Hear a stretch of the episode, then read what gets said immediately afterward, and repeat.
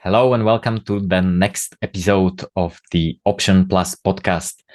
I am very excited about this episode because uh, I'm talking to Philipp from 10101, and this project is something that I wanted to build myself uh, for a long time. So I really hope uh, that you enjoy uh, this episode. We talk about uh, derivatives, about why they are not just for gambling, but they're actually very useful uh, financial primitive to have have uh, in your uh, in your parallel financial system. And 10101 is a very nice project uh, that uh, enables trustless uh, financial derivatives on top of Bitcoin Lightning. And this project um, means you can have a Lightning wallet with uh, a US dollar and hopefully in the future some other uh, types of balances such as euro or uh, whatever Czech crown or um, or anything else. So I think uh, currently on Ethereum the killer use case is uh, stablecoins, and with projects such as uh, 10101, we can bring this uh, killer app back to Bitcoin and back to Lightning in a very interesting way that has uh, some very interesting um, unintended uh, advantages, I would say. And uh, I will not talk too much about the project because Philipp will explain it much better than me. So enjoy this episode. Welcome Philipp from 10101. I'm really excited that you um, accepted my invitation to this humble podcast with a few listeners, but I'm very excited about what you're doing about the project. Uh, so I would like to share this with people and hope that people um, know what this project can bring to the uh, Bitcoin and Lightning ecosystem. So maybe uh, let's start by uh, you telling us something about yourself first and how how did you end up uh, doing this project and then something about 10101. Cool, awesome. Well, thanks for having me. I'm super excited being here. Uh, a little bit about myself. Let's take a, a big leap into the past. Um, I got into Bitcoin relatively early and I lost my money at Mt. Gox. And that kind of branded me. and I made it my mission that no one should have to feel that pain themselves. So I really wanted to solve the problem of trusted trading, get rid of the trust because Satoshi gave us this magic wand of decentralized trustless money. And all we do is we add trust on top of it. And if you want to trade today, whether it's derivatives or spot, you have to trust someone else and you have to deposit your money in someone else's wallet. And I just want to get rid of that. So we we started as a research lab in 2017 or uh, 2018 with the focus on cross-chain atomic swaps and we did all kind of things from ethereum to bitcoin erc20 to lightning and then later we did monero to bitcoin which was really cool because you don't have any scripting language on monero and mm-hmm. they have a different curve. So we had to do cross curve adapter signatures which was quite fun. Um, i think it was I think it was Bitcoin Magazine who credited us that uh, Monero moved 20% when we launched our POC. Um, I'm not sure if we ever really the cause for that, but um, the, the project is still being managed by the community. That was really cool. Um, but we, we left this and then said we want to build something for Bitcoin on Bitcoin. And we learned over the years about adaptive signatures and then jumped onto DLCs. And since we don't have any tokens on Bitcoin, we said, okay, derivatives trading it is. And that's how we started with derivatives trading. Still the same mission get rid of the middleman, get rid of the trust, let people really trade peer to peer, and they don't have to account for the counterparty risk when doing so. Yes, that's very. Uh, I resonate with this mission very much. I uh, I uh, uh, would like to share how we met. Actually, it was uh, quite mind blowing to me uh, because um, uh, Pavel Rusnak, stick from Satoshi Labs, he was organizing this um, Dev Hack Day before BTC Prague in Prague. And he knew that I was doing something with derivatives and I'm teaching people how to use it, how to, how to hedge position if they want to be uh, like local peer-to-peer OTC traders, because I think uh, this is the way that the adoption should be from bottom up and not through centralized exchanges.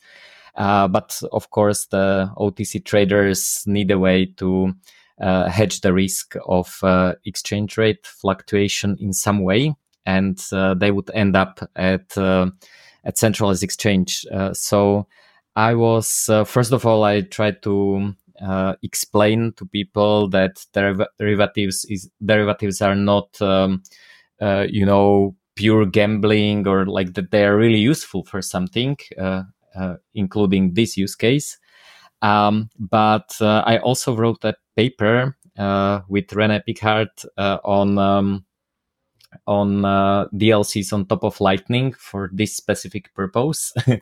but then I was participating in this project that wanted to use it, um, and uh, anyway, so I was kind of like, okay, I'll explain to people. Hopefully, someone will build it. And I think you were right next after me, or or two talks after, and uh, you did your presentation explaining how you build it using the the exact same technology. I don't think you heard about our paper actually uh, before. Uh, is it I, true? I did actually. I, I read yes? this paper a long time ago. Yeah. It's been oh, it's, all right. It's been quite old, right? Or yes, like yes, yes. 2020 yes. or maybe maybe earlier. Earlier, I think even uh, earlier. So yeah, so it was really really early. Actually, I was I was really surprised when I saw your talk, and I really liked the opening. Um, I think you said something like um, trading is not degenerated or something like that.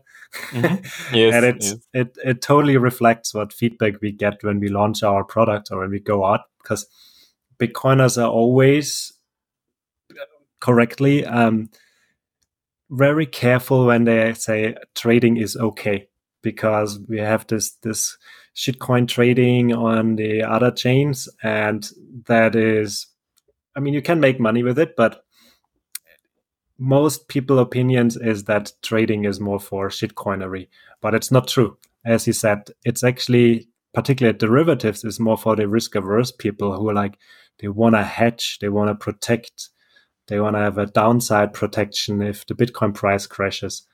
And that's that's really cool. If you have that, if you understand that, then suddenly trading makes so much more sense.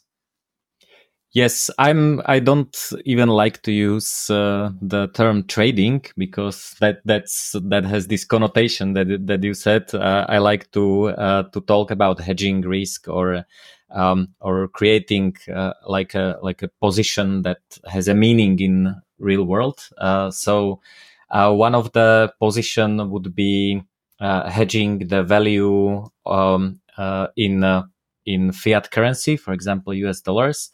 So like give us maybe an explanation of uh, how would you how would you say uh, what is this kind of synthetic stablecoin that that the project provides that the wallet provides uh, and how is it different to uh, to other types of stablecoins such as Tether or Dai or uh, any other type of stablecoin? Whew, jumping right into that. Okay, um, so we we want to get rid of most of the counterparty risk. Obviously, there is no such thing as completely trustless and completely riskless.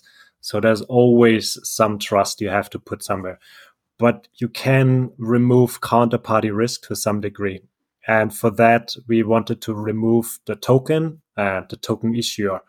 And we found that if you short Bitcoin, you are stable in US dollars. And the financial instrument there is a inverse perpetual swap, or also called a CFD. And with this, if you short this, you are stable in US dollars. And with a few tricks, you can make this transferable. And suddenly you have a synthetic stable coin on Lightning. And that's really cool because now there is no trust in a centralized token issuer who can then disappear or a basket of assets you can you have to uh, to, to calculate on. No, it's just Bitcoin and the Bitcoin price.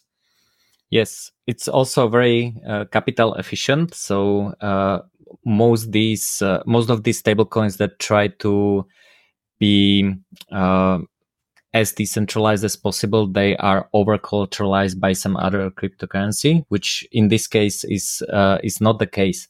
So uh, I would like to mention uh, so how it looks in practice, uh, uh both in your wallet, but there was, for example, uh, Kollider wallet, which used to do something similar but in a centralized way, uh, but also Chivo wallet, which is used in El Salvador.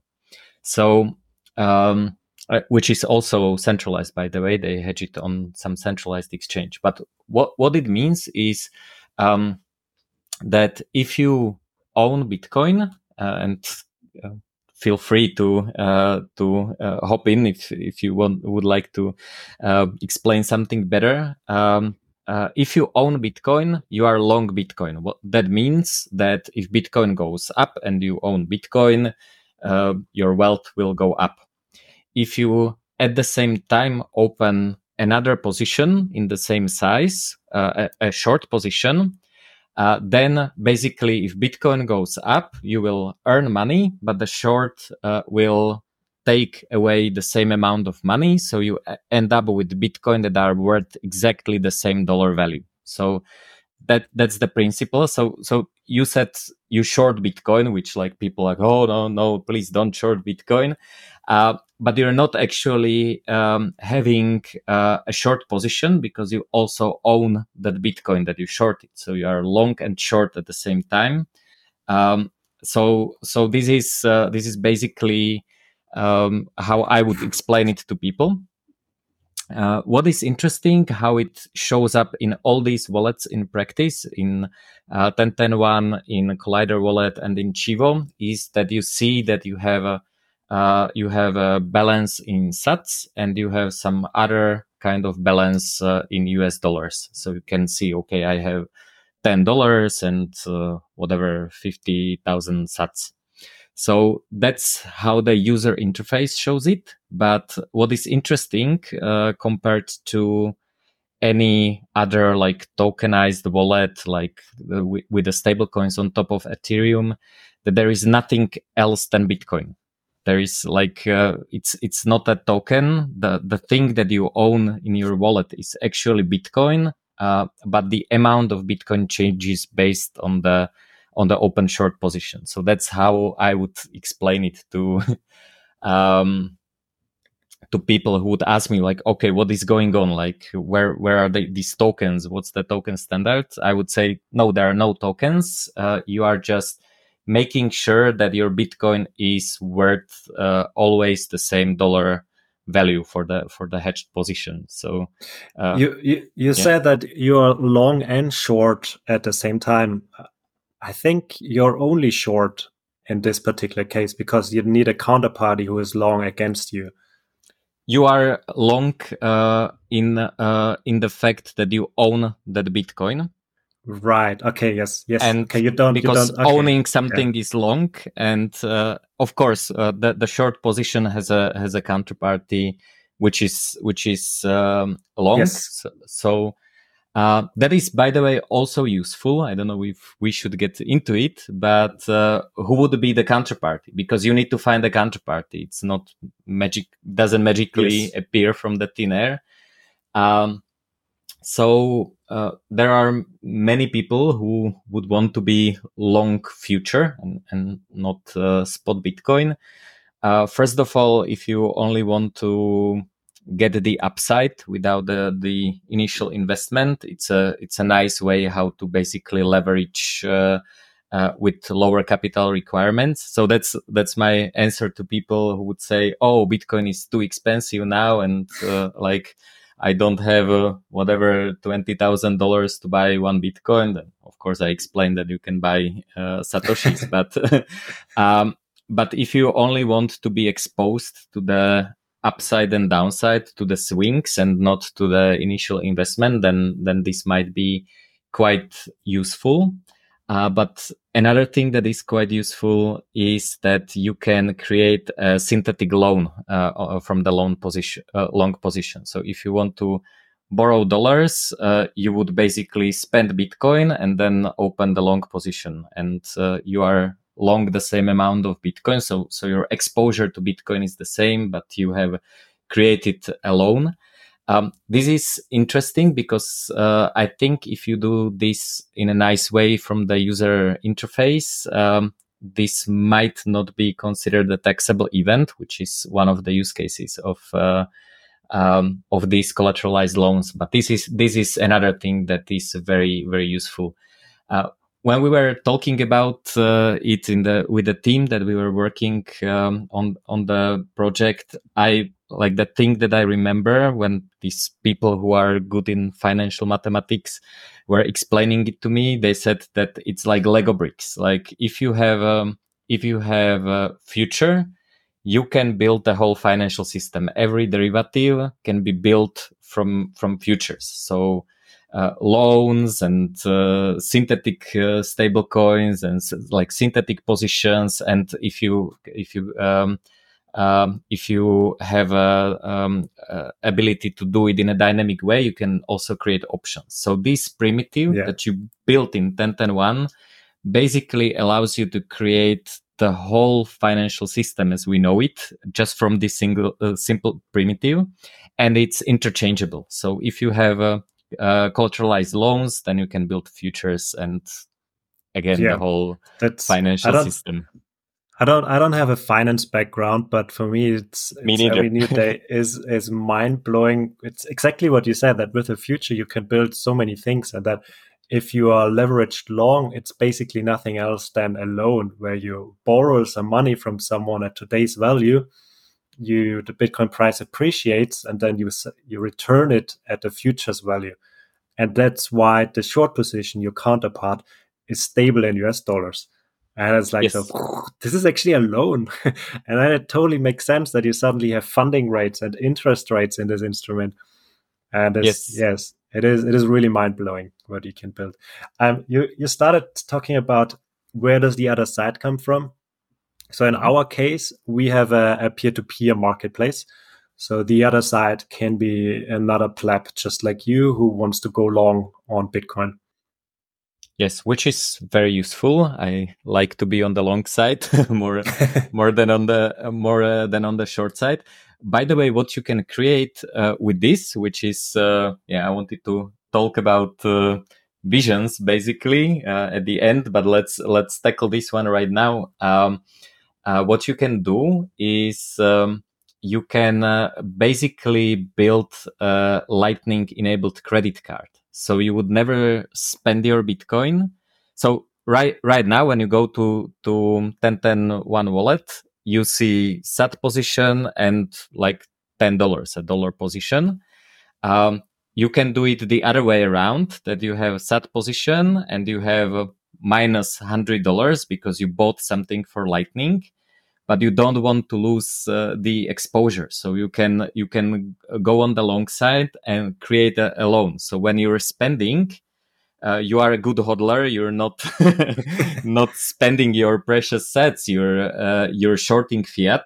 If you're long bitcoin uh, uh, in a pair with fiat then you're automatically short fiat. So you're on the good side of uh, inflation because uh, the the fiat uh, depreciates. So when you when you return it in the future it will be less valuable. You will have to work less for it in the future. So uh, so I, I think this is also an interesting way to look at it, and it can be just a user interface thing to to create like this uh, infinite, not infinite, like credit card limited by your uh, uh, credit line, basically uh, yes. limited yeah. only by your collateral, and and you can uh, you can basically spend without the uh, guilt of of uh, like getting rid of your sats, and you can actually support uh, the uh, the Bitcoin economy while keeping uh, keeping your Bitcoin position at the same time. That that's really cool what you just said because now you actually turned the stable coin around instead of having yes. the person who is short is stable. Actually, the person who was long is stable and took out a loan and went on spending something, but now eventually he has to return that money. And that's it's like as you said, it's like build so much stuff on top. It's really cool. I would really yes. love to see the connection to the fiat world where we we add some credit or debit card and you can just go anywhere and pay with it. But at the end, it's your mm-hmm. Bitcoin and you're still long on Bitcoin. Yes, yes. But uh, even without like because, because lightning is a pretty good payment network so you don't need to uh, use it uh, like through the credit card network. You can uh, in, ma- in many places just pay with your wallet, but you're not, uh, uh, you're basically doing the same thing as a credit card. I mean, real debt based credit card when you, when you borrow money from, from the bank. In this case, there's no bank. There's only your counterparty, which you don't have to trust. um, and they don't have to trust you because you have the collateral and, uh, and it's, um, uh, it's all nice. So, um, so this is very interesting because, um, you basically built a Lightning wallet. That's what it is, uh, with one primitive, which is uh, inverse perpetual swap. And now you are, uh, you can be doing stable coins, you can do loans, and you can you can do all these magic things uh, with just uh, a tweaks to the user interface. It's still yeah. The underlying primitive is still the same. So that's why I'm excited uh, about about this project. Um, quick question uh, what are the fees? And uh, uh, and then we can go to the like trust assumptions and like what who do you need to trust and what happens if you turn off the project and and so on. If you turn off the project. Yeah so the fees the, the setup we are having is somewhat of a, a star setup where every user every trader has a lightning channel with us and that's mostly out of the reason for capital efficiency, because it wouldn't be very capital efficient if they have a channel open with all other traders. Because then you, unless you can do some multi path atomic DLCs, it's more efficient if you have all the money in one single channel, which means we are a LSP, liquidity service provider, and we are forwarding all the trades. So if a trader maker and a trader want to trade against each other, then they go trade with us and we trade with the trader and then implicitly they trade with each other. And the fees we are charging there is a liquidity fee same as in the in the lightning network. The fee rate itself we don't know yet. We need to figure that one yes. out um, but it's i would say it's along the line uh, a normal liquidity fee is forwarding payments on a lightning network. Um, yes you, you ask what what happens if we disappear? Well if we disappear hopefully someone else jumps in and runs this. We, we call it a coordinator. Um, you will not lose any money. It just means that your position will be you need to go on chain and get your bitcoins back. Same as on a normal lightning channel. Force close the channel if your channel partner disappears and after a timeout you get your money. Yes uh, there's an additional closing of the DLC. So yes. that that's what maybe we should say that it's not a normal lightning channel. You cannot open a lightning channel like this with whatever Alan LNBig or Breeze or uh, any any other node. Uh, it needs to be aware of the DLCs. So that that's why it probably makes sense to do the star architecture because uh, exactly yes yes. So it's a it's a technical limitation. Today we have that only our implementations understand DLCs. But mm-hmm. in the in the future, I I see this is interoperable with um, LND, C Lightning, and Eclair. So it's hopefully we get there. Perfect. Uh, what uh, Lightning uh, implementation do you use, uh, uh, by the way? Uh, we build on Rust Lightning on LDK. Mm-hmm. Mm-hmm. Perfect. Um, so uh, then uh, there are uh, what are the other trust assumptions? Uh, someone has to publish the price of uh, of BTC in USD terms in in case yes BTC so they, USD. Exactly. So we, we were talking about that it is a perpetual swap, but the technology under the hood is a DLC, discreet log contract, and that's where we need a, a third party or multiple third parties called an oracle. It could be a single one, um, or it could be a subset of uh, like multiple, like two out of three or three out of five, and so on. But these are trusted entities, and they have to attest to the price. And whatever they use, it you trust that they attest to the correct price and don't just cheat or disappear. A in the future, what we, we are thinking of that a centralized exchange could play this role because mm-hmm. they're already publishing price feeds. They would just need to attach uh, signatures and some keys to their, their prices, and then suddenly they become a price feed. And mm-hmm. right now, we run the Oracle, but yes. that's just for temporary reasons. Yes. Well, the exchanges already signed the prices actually with uh, with the their TLS certificates. If you retrieve it through H- HTTPS, but you cannot use it. Um, uh, True. In the, yeah. In the in the Oracle. Uh, what is interesting uh, about DLC technology, what I like about it, is um, that uh, uh, because what you could do is you could have a, an oracle that would be just a multi-sig counterparty and they would sign um, a particular transaction out of many of them uh, based on price. So you would have a you would have a one tra- like um, three of three multi-sig let's say and you know uh, they would just add signature to uh, to that particular transaction that um, uh, that uh, uh, matches the correct price. But in this case, with uh, with DLCs, uh, what happens is um, that they don't need uh, to know what they're signing. They're only publishing information, so they cannot cheat like me in particular because uh, the signature applies to all the DLCs. They they don't. Uh, deals they don't even have to know about my DLC. It's it's private between me and in this case your node basically. Exactly so, yeah. so that's no, a, no one that, that's one of the the important principles of DLC is that the oracle is completely independent and doesn't even know that there is a contract. Uh, in fact no one else knows about the contract. That's why it's called discreet. On chain it is just a, a multi-sig or once we have ptlcs um, it's just a single pub key and no one knows what's even happening there Yes, so that that's very nice, but of course there is uh, some trust involved in in the fact uh, that uh, the Oracle needs to publish the right price. Um, so let's compare uh, 10101 to DeFi. Uh, what are what are the differences uh, to these kind of smart contract based uh, like loan platforms and stablecoin algorithmic not not algorithmic like collateralized mm. stable coins.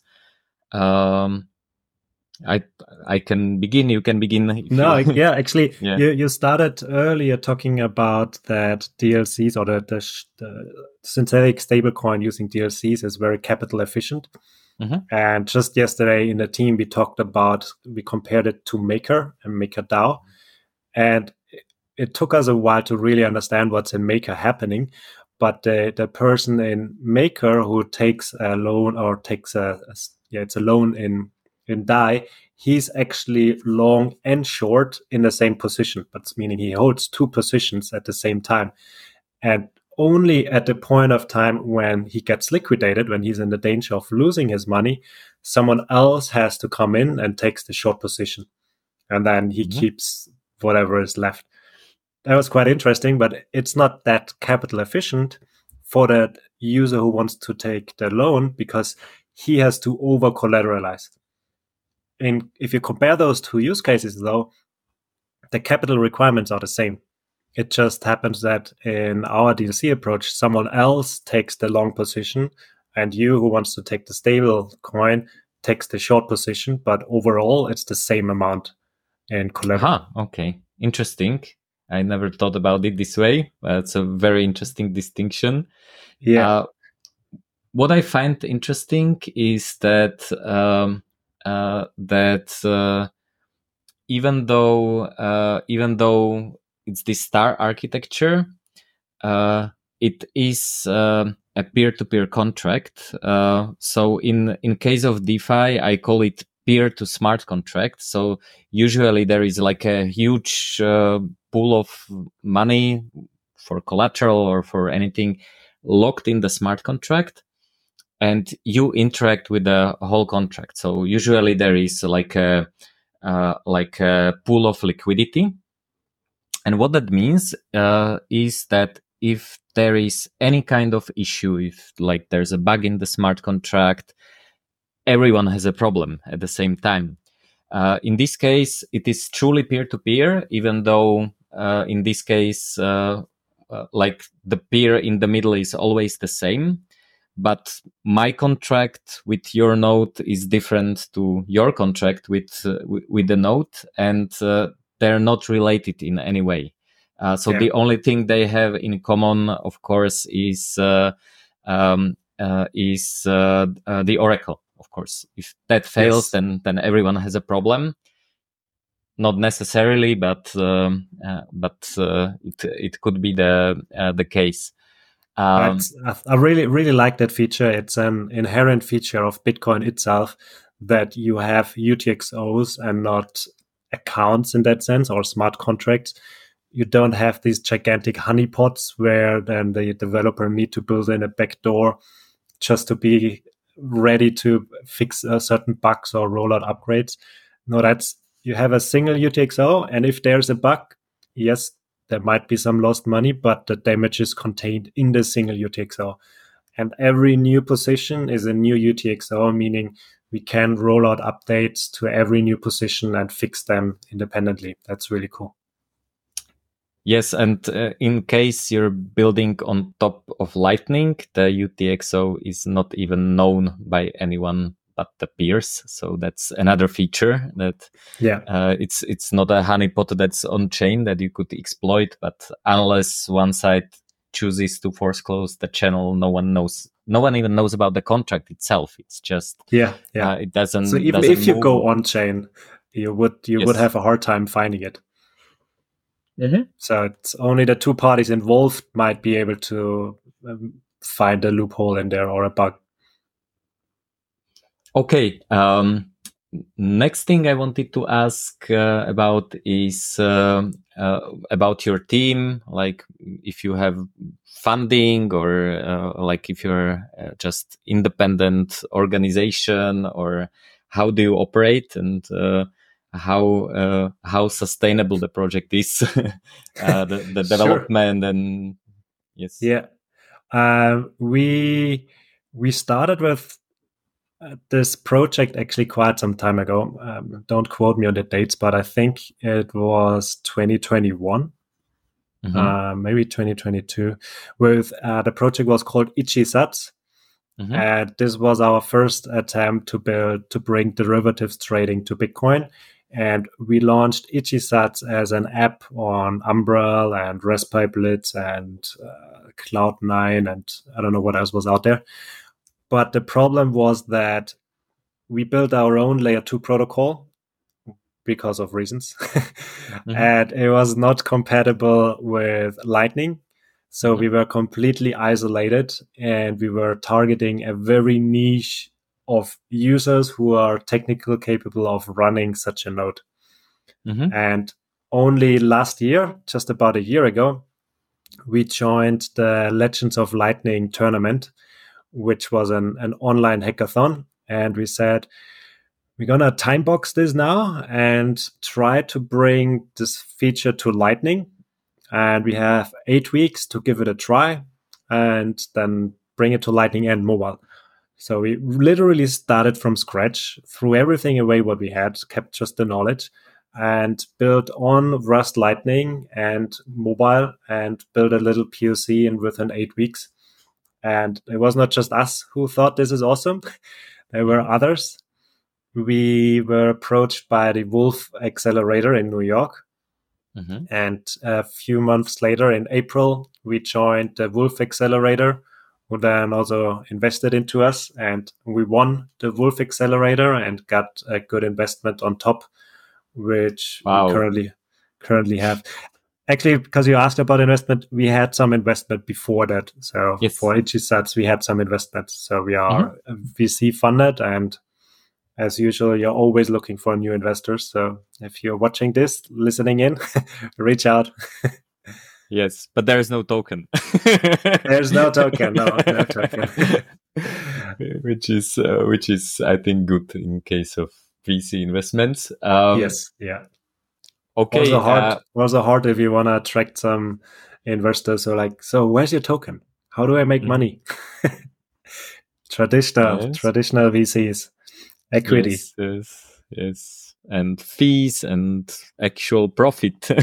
Exactly. That, yes. uh, yes. That's um, yeah, that, that's not common these days, but uh, I hope it, it comes back because I like I'm personally an entrepreneur and uh, I never built a company uh, with uh, the only goal of selling it for more to the next VC. I always was looking, okay, how do I make profit? I, I because in order to be sustainable, you either can always look for new investment or um, uh, which like companies like Uber do it this way. It's, they're still losing money. I, I, don't know exactly, but like a few years ago, they were still losing Yes, money yeah. for over a decade and still still being funded by VCs. Um, but I, I think that uh, that actually profit is a very nice feedback about uh, if you're doing something right if people actually want to pay for your product. So so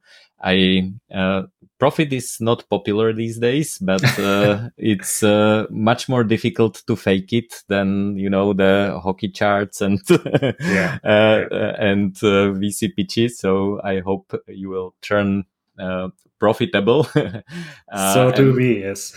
and and that guarantees the long term uh, sustainability. And how many people are working on the project? If it's not a secret, of course. no, it's not a secret. We are a team of six, um, four full time developers. And as a typical startup, we are spread over the world. So we got one person in Australia, one in Austria. I'm currently in Austria as well. So two in Austria, uh, one who's currently in California, and one um, part time in South Africa, and one in France. So wow. spread over the world. yes, the team team building must be must be interesting. Um, yeah, no, we were actually quite lucky because we used to have an office in Sydney. So un- Mhm. until recently, I was in Sydney, and most of the team we knew from back then. We shared an office there, a co-working Mhm. space actually. And then only when COVID started, we became a remote first company and started to spread over the world. So we, I think it's going to be way harder to start a remote first company than if you know each other beforehand. Yes, definitely. I have never done it, uh, um, but I don't have a company with employees anymore, so I only cooperate with people. But I I used to um, do it the old school way. um, uh, I wanted to ask uh, a little bit more um, about um, uh, the the kind of um, regulatory pressures. I don't want to talk about regulations, but um, um, uh, there were like many cases where uh, developers of open source software were actually targeted uh, because of what the software itself did. Like a good example would be Tornado Cash developers who Hmm. created a software and then whatever North Koreans used it allegedly, and uh, then the developers had a problem because someone used an open source software from the internet. Uh, so, so that that's kind of one point of view. If, like, um, if if you perceive this as a problem, and another one is of course the the product that you are uh, developing because um, it is quite uh, difficult like when you open the wallet it tells you you have you know ten dollars uh, but actually under the hood it's a it's a dlc and like uh, if you if you look at it from the regulator's perspective uh, for example, EU is uh, trying to regulate stablecoins, and Hmm. I don't think it's quite clear if it's a stablecoin or if it's just you know um, sending bitcoins back back and forth uh, based on the changing price or like what is what it is that you're actually own in the wallet. So Yeah, uh, it's gonna very, be very mindfuck complex. for Yeah. yeah. it's it's a mindfuck for the regulators but like what's your what's your point of view Or, for example if it was a loan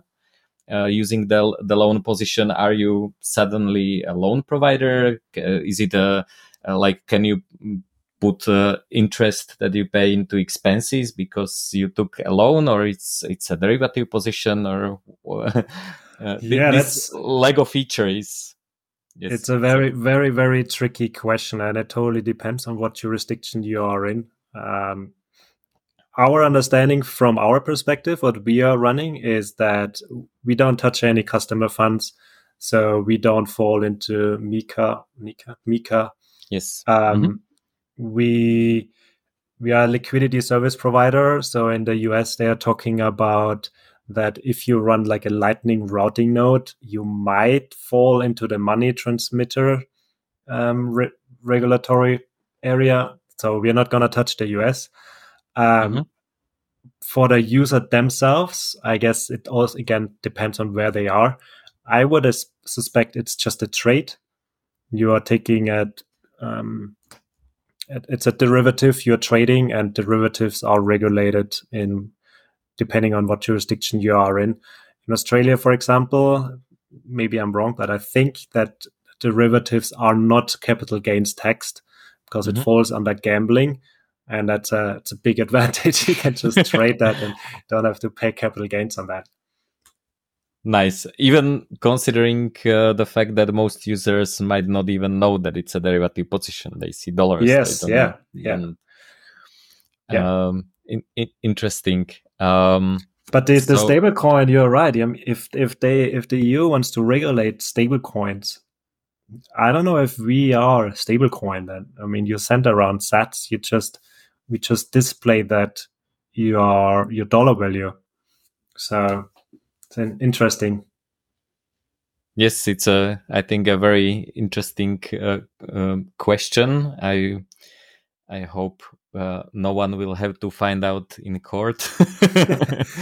I doubt it. but no. but uh, yeah it's a it's a well i i hope that you become uh, crazily popular because it's a very very useful uh, tool so uh, some people might ask question uh, many people don't actually understand one crucial things about um, about any kind of stable coin is that uh, it's no different from most of the dollars how they exist because uh, there is a thing uh, that is called a euro dollar. Um, many people have not heard about it but that's how actually most dollars come uh, into into existence. Um, euro is not uh, uh, named after the currency but it was first done in europe and it's basically a loan uh, that is created outside uh, of uh, uh, of the US. So it's not controlled by the Fed. You can look it up on on Wikipedia,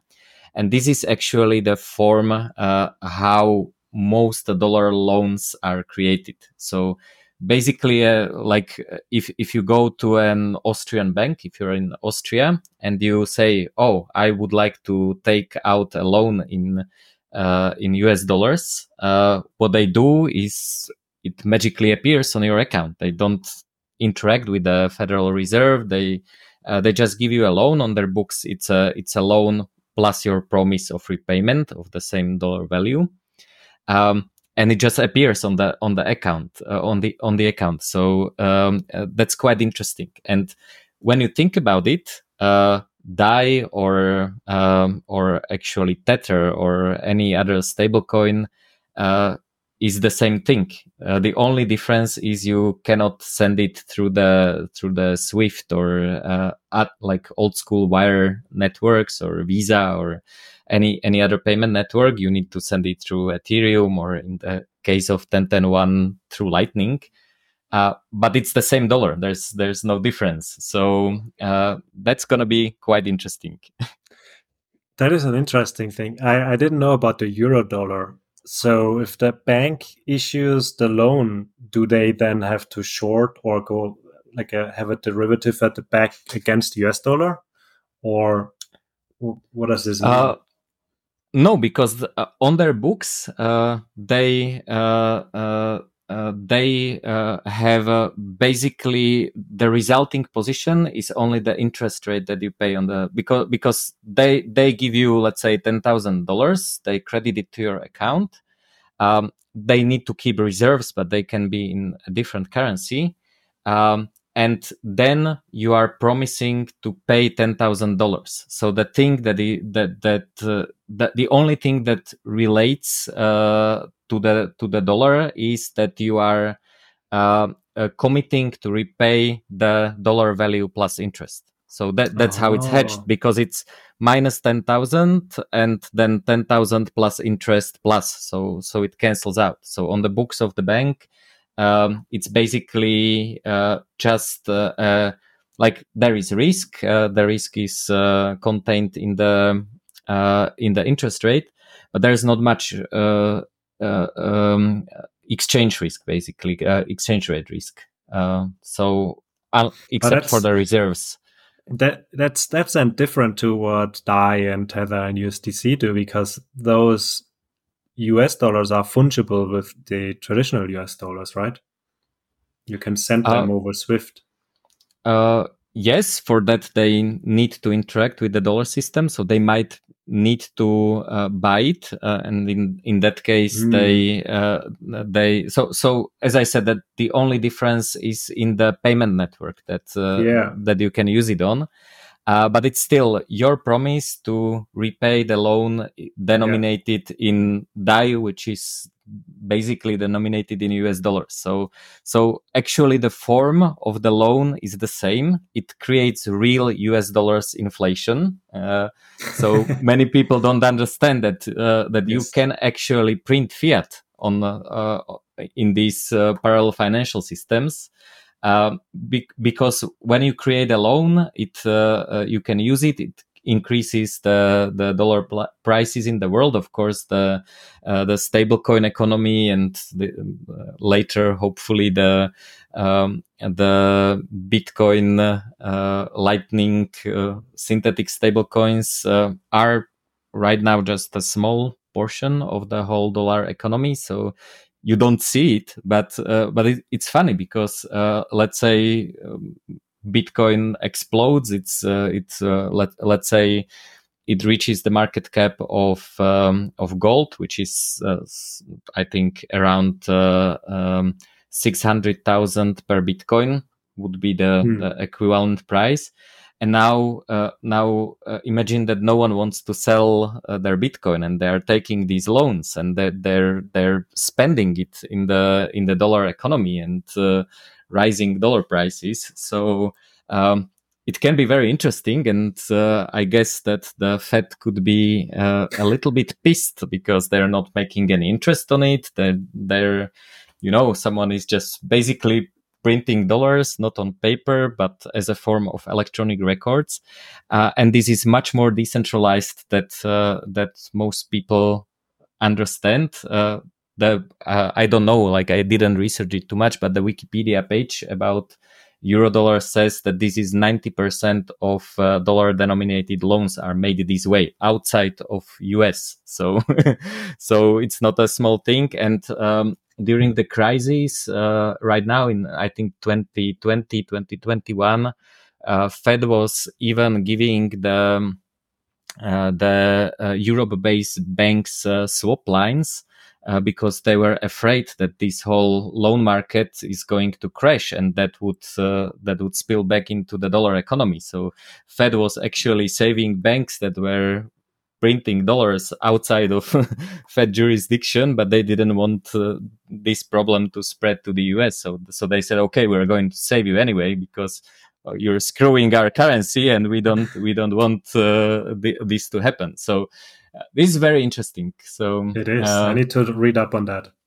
Yes, that yes, it's it's it's very fun read. I was uh, talking uh, about this on a podcast, but uh, unfortunately in a different language, uh, which is my native language, Slovak. But uh, uh, with, with, an economist of Austrian school, and he will that is. Um, focused on on how money works and how, how it's created and uh, it was I, I had a like I was thinking about it and uh, as many epiphanies and good ideas uh, happen in shower I was like taking a shower and I said shit we are printing really US dollars. And I called my friend economist like tell me where I'm wrong. And like no I've, I've been telling this to people all the time you are really printing US dollars. There's no difference. Like uh, okay it's not in a form of a paper with a dead American president but these are dollars because you need to pay back dollars uh, in the future.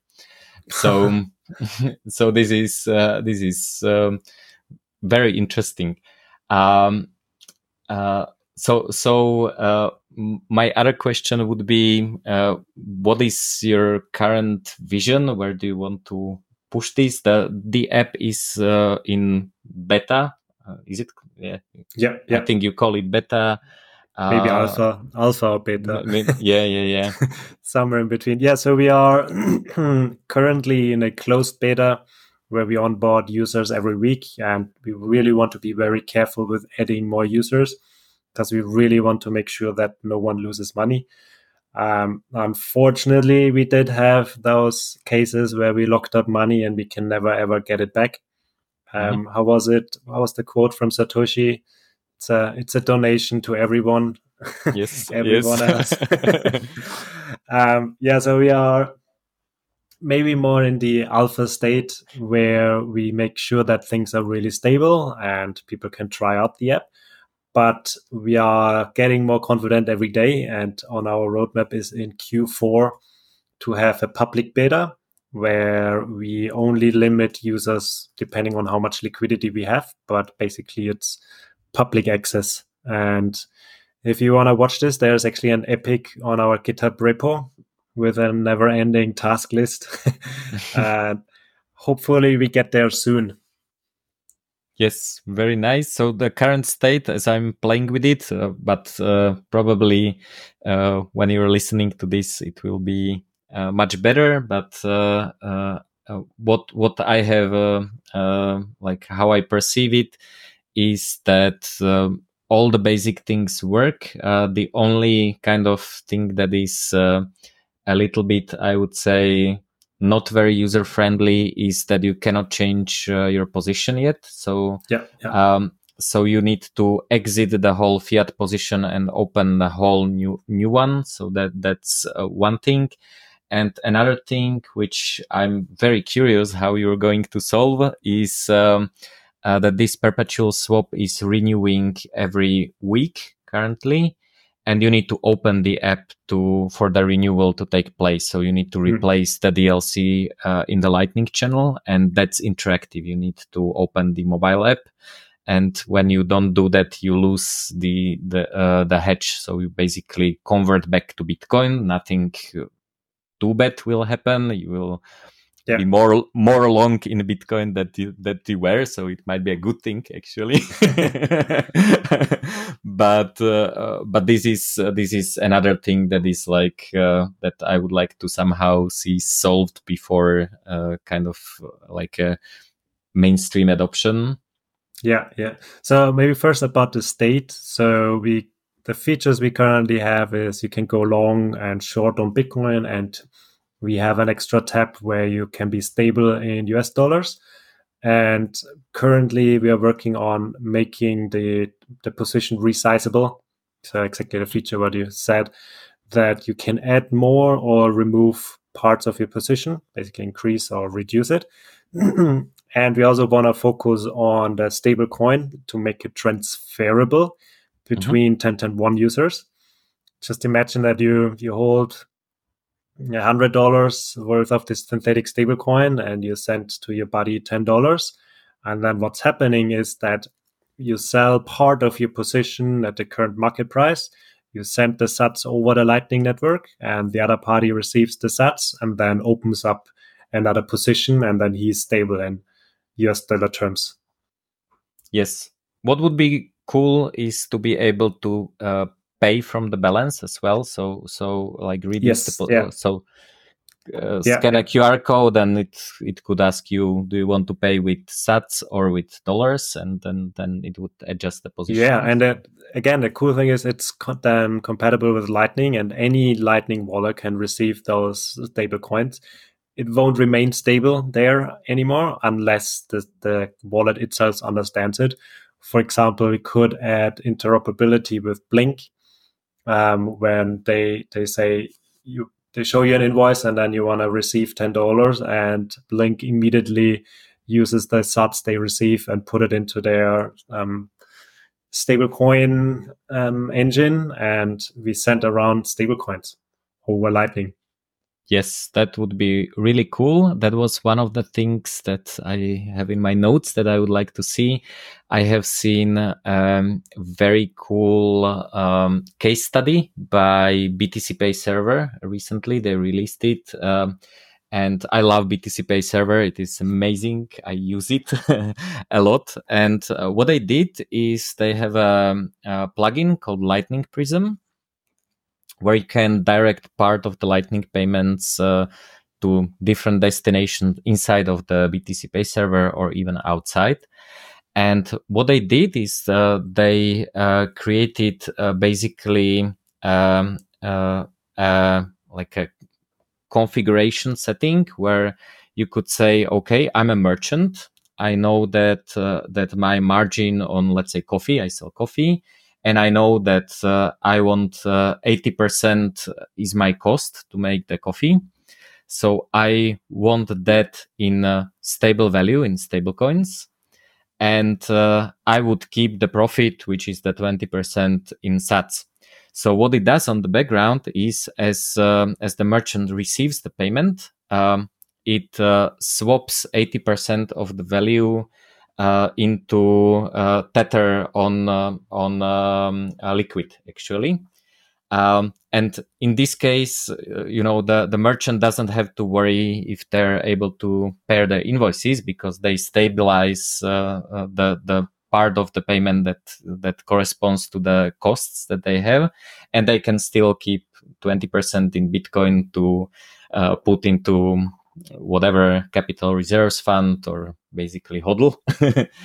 um, so uh, actually, uh, what I would love to see is, uh, let's say, a command line version or a version uh, of 10101 that would be um, possible to integrate into BTCPay Server as a plugin and just basically hedge it. So, so for merchants, they don't need to have a mobile wallet. Uh, they they wouldn't have to worry about the perpetual swap renewing every weekend because the node is always online so they they don't care.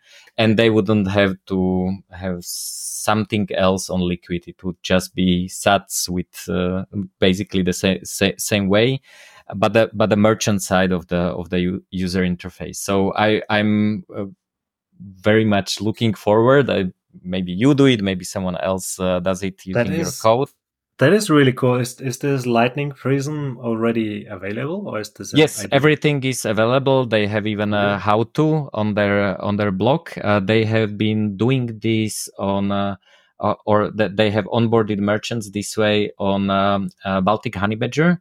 So everyone who was paying with the NFC cards uh, using uh, like Allenbit's um, card uh, they were paying to the merchants, but most of the merchants, which were like food trucks and uh, cafe sellers and, and so on, uh, they were not 100% onboarded to Bitcoin. So, so they were like, okay, I like this fluctuates. I'm, I'm worried, you know, I, I, yeah. I will gladly make food on your conference, but I don't want your funny money because I don't trust it. I don't know what it is. and they sold it, sold uh, sold um, uh, the idea uh, based on the fact that they could uh, keep parts of it in dollar value, and that's that's what. Um, a lot of merchants in El Salvador do. They they hedge part of the or, or the whole position in US dollars as merchants. They they use Lightning just as a, payment network because they have to, which I don't agree with that much. Like we shouldn't be forcing people to some weird technology that uh, that the local boss uh, says that is cool now. Uh, but um, but also them they they do it in in El Salvador. They do it in a in a custodial way, and uh, and uh, with this technology you can do it uh, like trust minimized way, trustless slash trust minimized way. So that that would be very cool and uh, kind of integrating this technology into BTCPay server and uh, like enabling uh, merchants to do this. I think would be pretty. That is pretty a nice. really awesome idea. Particularly like the use case where you say you want to receive parts of Yes. your invoice in US dollar terms and the rest keep in Bitcoin. That is really cool. Um, maybe we, we are already working on a command line version. Um, we call it a maker binary because we we need someone to to provide liquidity as well, and that thing will have an API, HTTP API, Mhm. and we should look into how to add it into BTCPay server. That would be really cool to have it there. Yeah, they love to hack. Uh, so if you interact on their uh, Mattermost chat, then they, Yeah. I, I think they will gladly do this uh, with you and help you. They they- like as I said, I, I love them. They're an amazing team of developers, and uh, uh, it's a it's a one of the most interesting projects in Bitcoin space, I would say. so uh, so this is uh, uh, this is uh, quite uh, quite nice vision that I would like uh, like to see. Uh, we have talked about the trustless credit card. Uh, that's uh, that's also cool. Um, and the last thing, and it kind of comes back to what we wanted to build uh, with our original project, is um, adding um, other pairs. So right now you have BTC USD. I would love to uh, see BTC Euro mainly because Hmm. I'm shorting euros and shorting euros is better than shorting USD because euro is uh, much worse shitcoin. So than, than USD even. Yeah. Uh, so so I would like to be short uh, USD, uh, but um, basically, uh, what you could do is you could bring uh, any asset in the world into the world of Bitcoin. So let's say um, you ca- you could have like this automatic node um, as a as a market ma- maker that has access to a traditional finance. So you have like a like a connection to a broker and basically would say, "Oh, someone wants to buy Tesla stock, let's say." Uh, so, uh, so I don't have any Tesla stock, but uh, uh, I can buy it uh, on a like through the traditional interface. I have a like a broker account. I can buy it, and then I can be on the short side uh, with the with the Lightning DLC with 10101, and uh, and then anyone in the world without KYC, without limitations of where they're from or uh, uh, like uh, minimal investment am- amounts and you know the investor questionnaires and all, all crazy stuff uh, could be able to buy anything and any like quoted asset tradable asset in the world with just uh, a few clicks. And of course the person that uh, uh, that basically provides the bridge uh, they could make some fee because they're providing um, useful service uh, uh, they can maybe in some case keep the dividends. So so they would just give the exposure to the to the underlying price and and like keep the dividends for themselves. And this would enable like worldwide uh, access to anyone to to anything in finance. So that's kind of my vision where i would love to love to see see this. And for this you of course also need a like a real node with an api you cannot do it from your phone.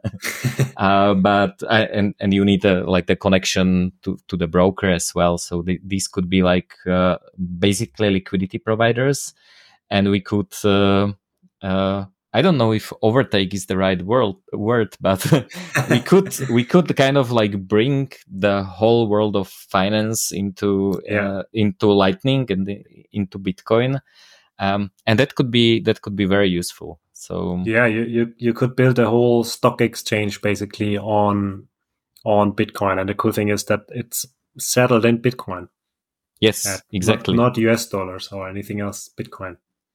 Yes, and for that, for collateral, everyone needs to buy Bitcoin. So, yes, yes. so that that's also uh, hopefully help uh, those of us who have uh, the real Bitcoin. Like, well, of course, I only own testnet coins because you know it's dangerous.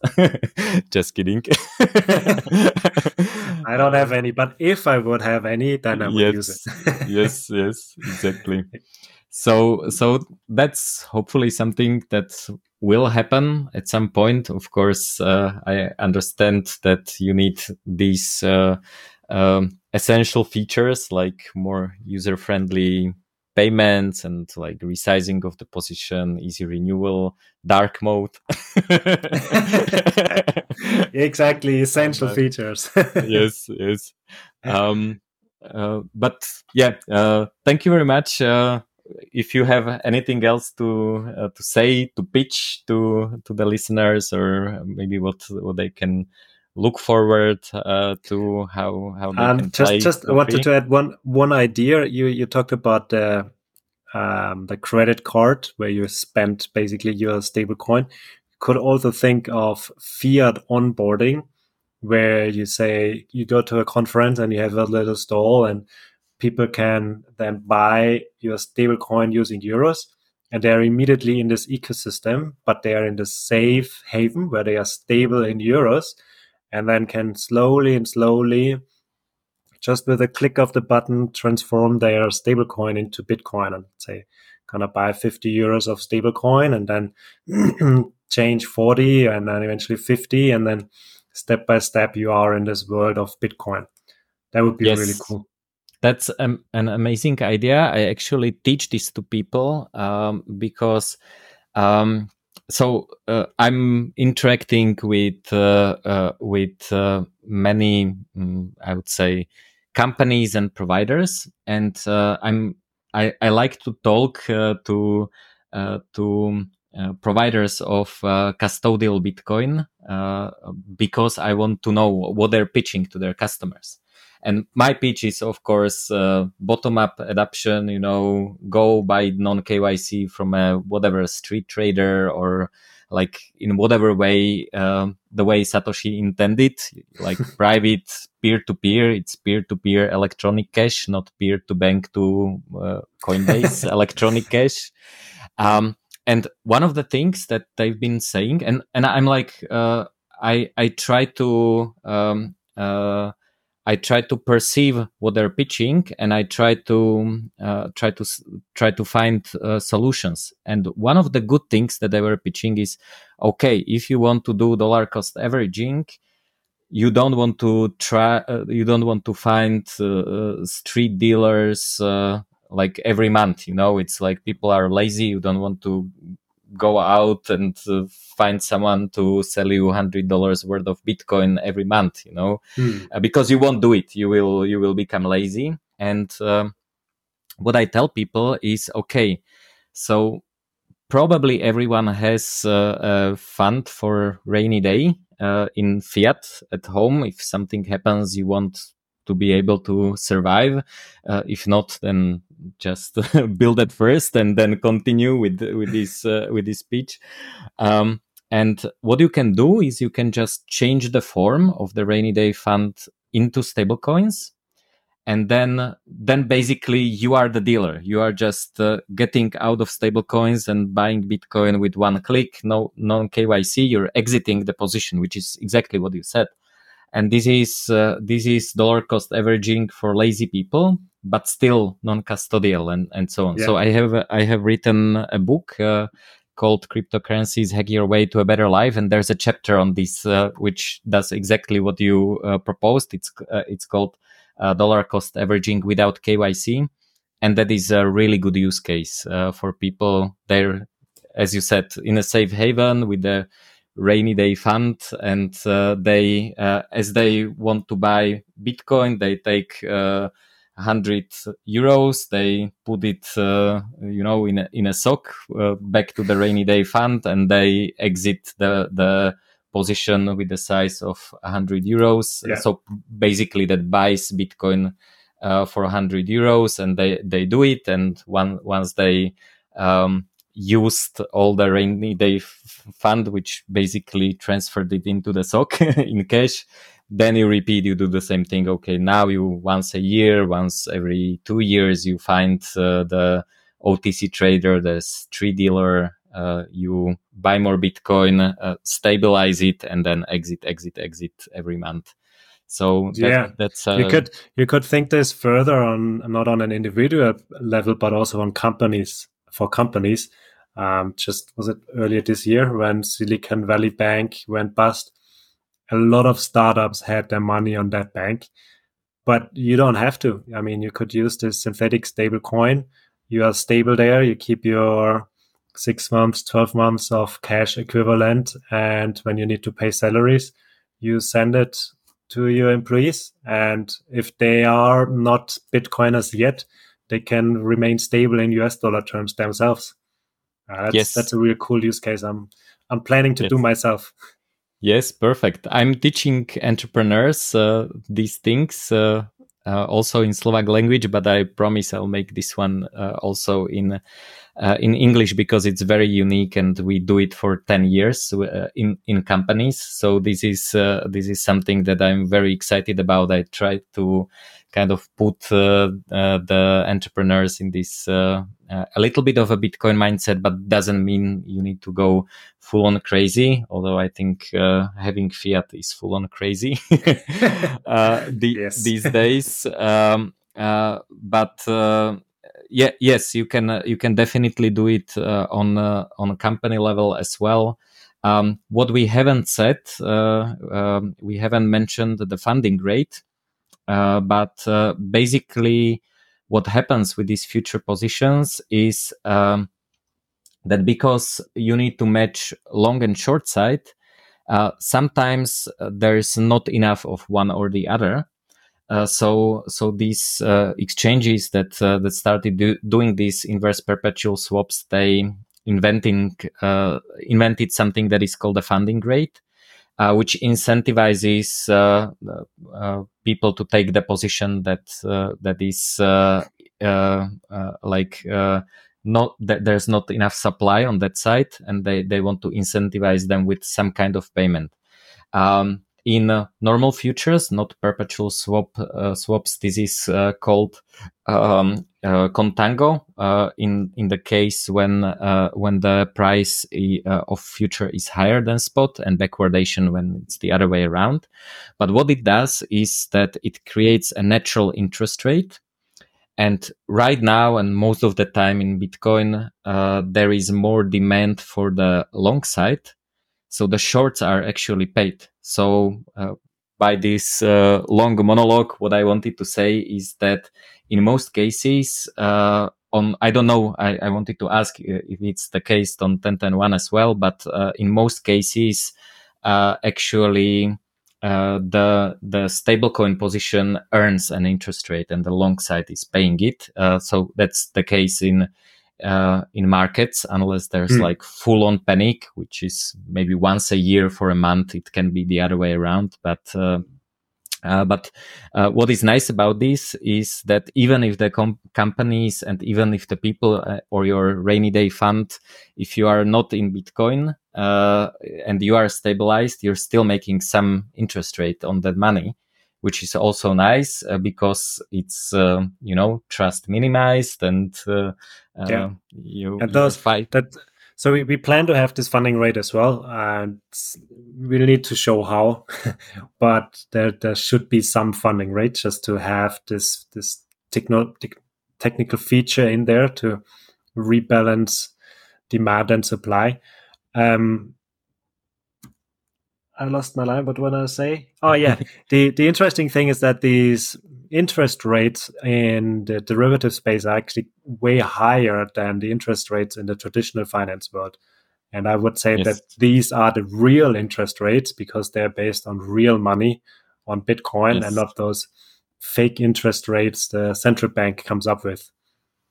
And yes. Uh, as you said, it's it's been positive over the last eight years with some exceptions Um, I think last year was a, a, phase of like few months where it was negative, but generally, yes. if you are stable, you you earn interest in US dollar terms. Yes, someone needs to pay you money if you are so crazy to short Bitcoin. So. exactly. so so yeah. uh, yes. Uh, what what uh, I, I said that I don't like trading, uh, but what I was doing uh, for for uh, some time is I was doing this arbitrage of these various interest rates. So if you can uh, if you can borrow uh, for 2% and uh, then make 5% on it, then it's basically a risk free, of course, uh, um, exchange rate risk free, uh, I would say. profit. So, of course, the platform can go bankrupt, which is the, actually what you are trying to solve. Um, but but you can make make this difference in the interest rates uh, in this case, and that uh, allows uh, people to uh, to get them closer. Uh, the, and and basically the differences would disappear, which would be quite cool if we would be able to uh, to kind of um, increase the interest rates in the in the f- fake financial system in the fiat system just by you know uh, having more demand for for uh, for long side of bitcoin and we would bring the interest rates up. That would be that would be quite cool.